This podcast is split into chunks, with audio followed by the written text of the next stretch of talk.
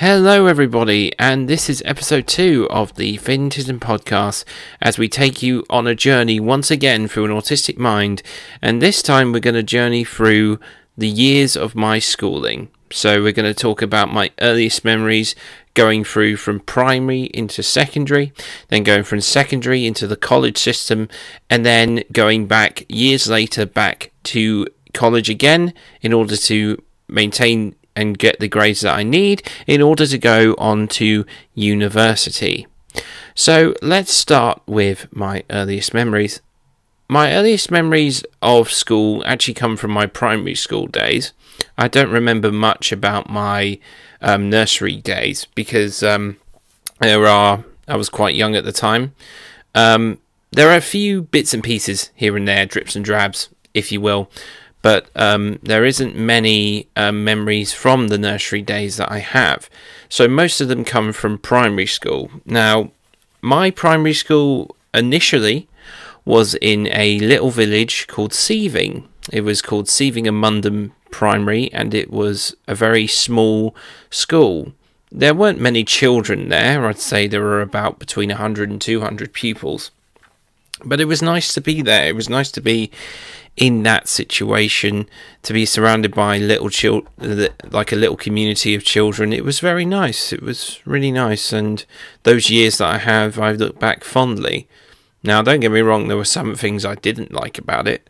For one, um, most of the pupils were um, required, if you will, to actually obtain to um, attend um, orchestra so I played in an orchestra and I played the cornet. If you don't know what the cornet is, if you think of a trumpet that's been squashed down to look something smaller, that's the cornet.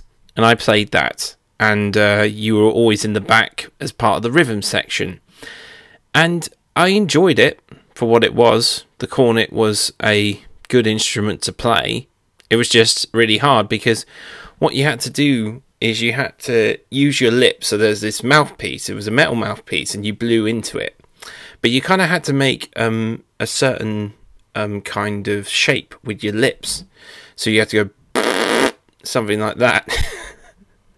you had to kind of do that into the um, mouthpiece so you could um, blow out the right tune in the cornet. It was it was quite hard at times and when you did after a practice session, your lips would like tingle, and you'd have tingly lips, and it was like quite interesting. So yeah, um, also primary school was quite interesting. I was in the highest year, which was the year threes, and out of everyone in the year threes, I was like the most immature, the most childish, shall we say?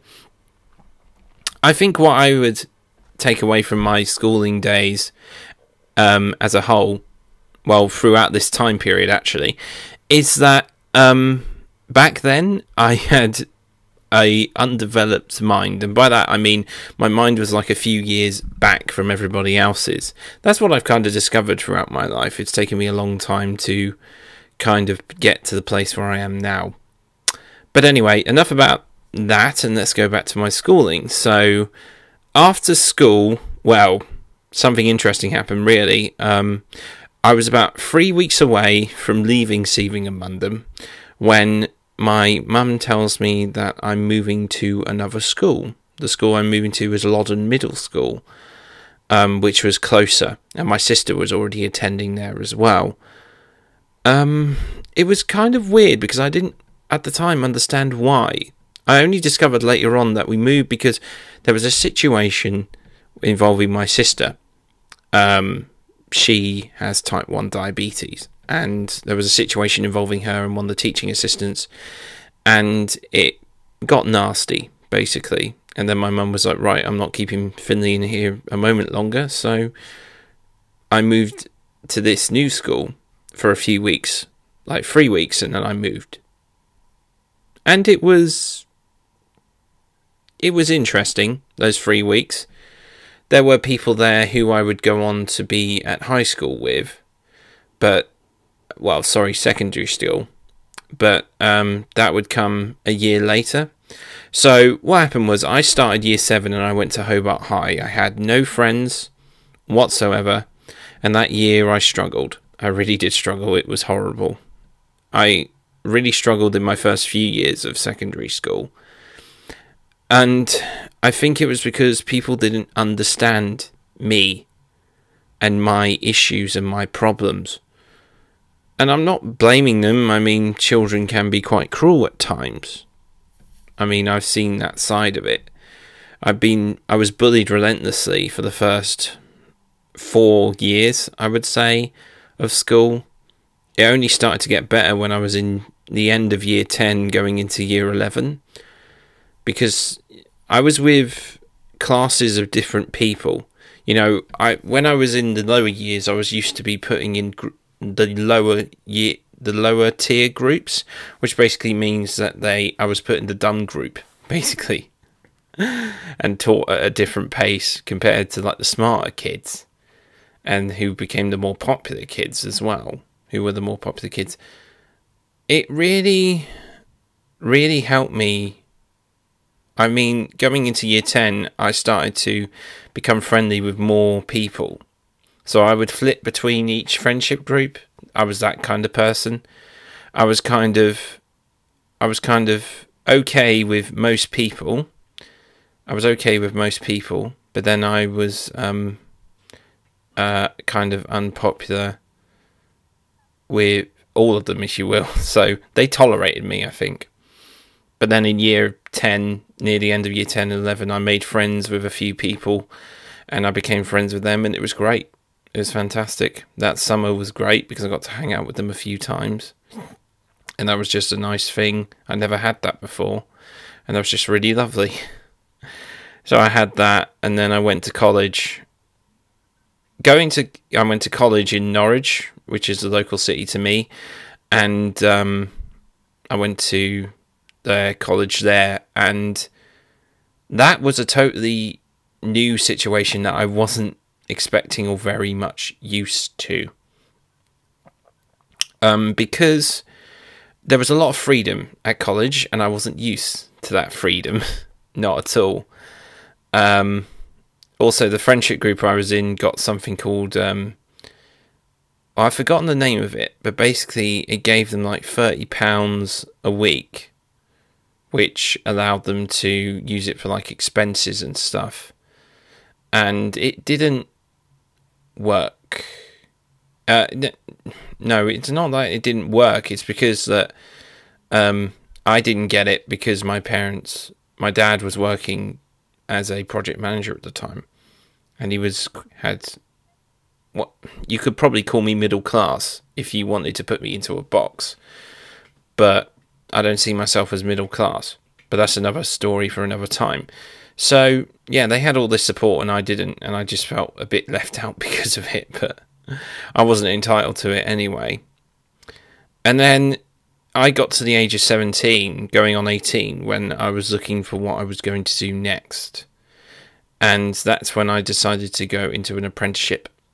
And that's when I've kind of fell out of education from the age of 18 and then, of course, I went from job to job for a while, and then I got to the I got to a few years ago when I decided, right, I'm gonna get my GCSE sorted. I'm gonna get uh, at least a C in maths and a C in English, and you know, get that sorted. So I did that. Now, the reason I had to do that was because at the time in maths, I was on something called foundation maths, meaning I could only get a D, which equivalent now would probably be a three under the new grading system because they changed it from letters to numbers and now everybody's confused as to what the numbers mean. so, yeah, and in English, I got a D because I had no help whatsoever. It was terrible. And yeah, I, I didn't do so well. Um, so yeah, I went back a few years ago and I got tried to get my GCSE sorted. Um, I was working at the same time as well, so I was working as well, and going back to education was kind of interesting for me because I came back to it later on in life and I was an older person and I was a bit older and wiser. Uh, the way I did it was um, I did it through college again, and I did something called functional skills. Now, functional skills helps you to get to the level where you need to be for your GCSEs before you take them. So I did functional skills level one in maths and English, and that helped me get to the GCSEs in English and maths, respectively. So I did that for a while, and that was great, and I loved it. It was tough. Some of it was tough, but I still did it. Still did okay. Um, still did okay. Then I got to the point where I was coming to the end of before the exams, I was thinking to myself, what am I going to do afterwards? So I had a look on the course catalogues um, at the college, and they showed that they had an access course. Now, an access course is a course which allows you to learn the skills and knowledge necessary in order to go on to university. So I did that, and I did the access course in engineering, which was quite interesting. It was a new field which I wasn't really h- hoping to do for, in my life, but it was nice to have go into that kind of engineering mindset to kind of see what it's like and what it involved. So anyway, I did that access course. So I applied for it and I was waiting for GCSE results day. But then there was a little hiccup because during my English exam I was doing it on computer and I would try to save my work and the PC shut off completely. I lost all my work. I should have saved, but I didn't. So it caused problems. So I still applied anyway, and I told them my case. They said they couldn't initially, like, they couldn't initially enroll me. Um, but then after my dad had a conversation with the principal and explained the situation, she said, we'd be happy to have Finley as long as he retook his GCSEs in November, which I did. I retook them, I got a five, and I was so over the moon. I was over the moon about that. I felt absolutely incredible. I could not believe it. I got a five. A five's about a high C, low B in the old grading, which was fantastic. It was great. I loved it. Um, so yeah. And then after that, year of doing the access course and getting really good grades and passing everything, I got into university where my story starts to come to an end in my education. Well, it's still ongoing, really.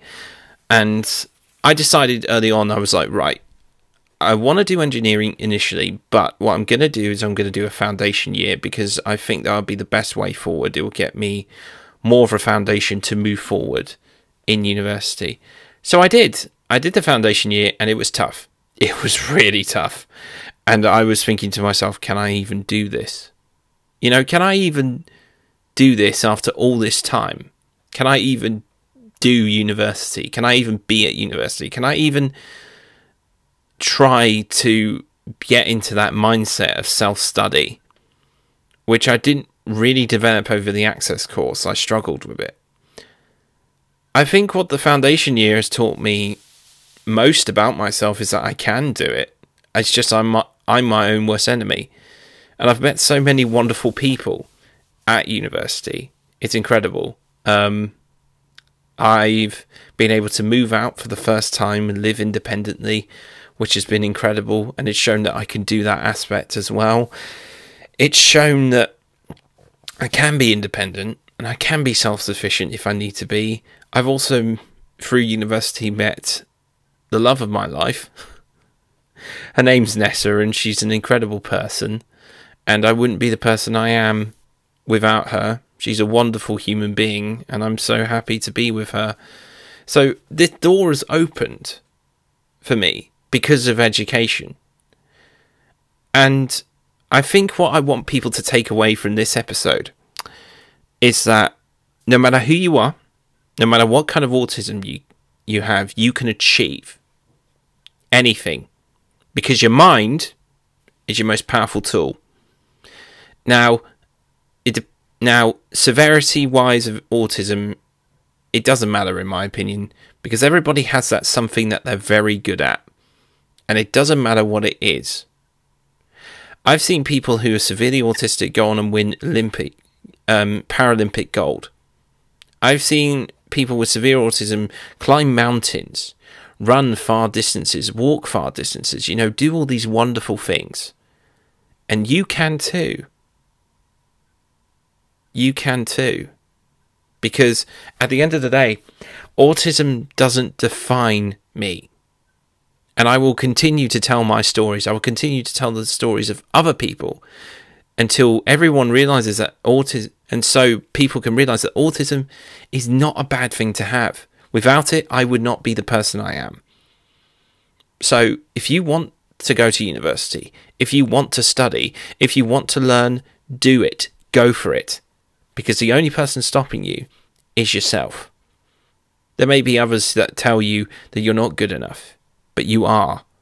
All you've got to do is put your mind to the possibilities. And with that, that is the end of the of the second episode of the Fintism podcast. I hope you all enjoyed it. I certainly have. It's been a quite a weird journey through weird for me to journey through my schooling years. but yeah, it's great. Thank you very much for listening. So, in the next episode of the Fintism podcast, we're going to be talking about my communication with people. Like, we're going to be talking about how I communicate, how I've struggled with that, how I've then overcome that, and how I've used my life experiences to order to overcome those very big hurdles that are seen and that are mainly heard but not seen. So, thank you once again for listening to the Fintism podcast. I very much appreciate it, and I shall see you all in the next episode. Take care, stay safe, and remember there is more to autism than meets the eye. Thank you very much for listening, and goodbye.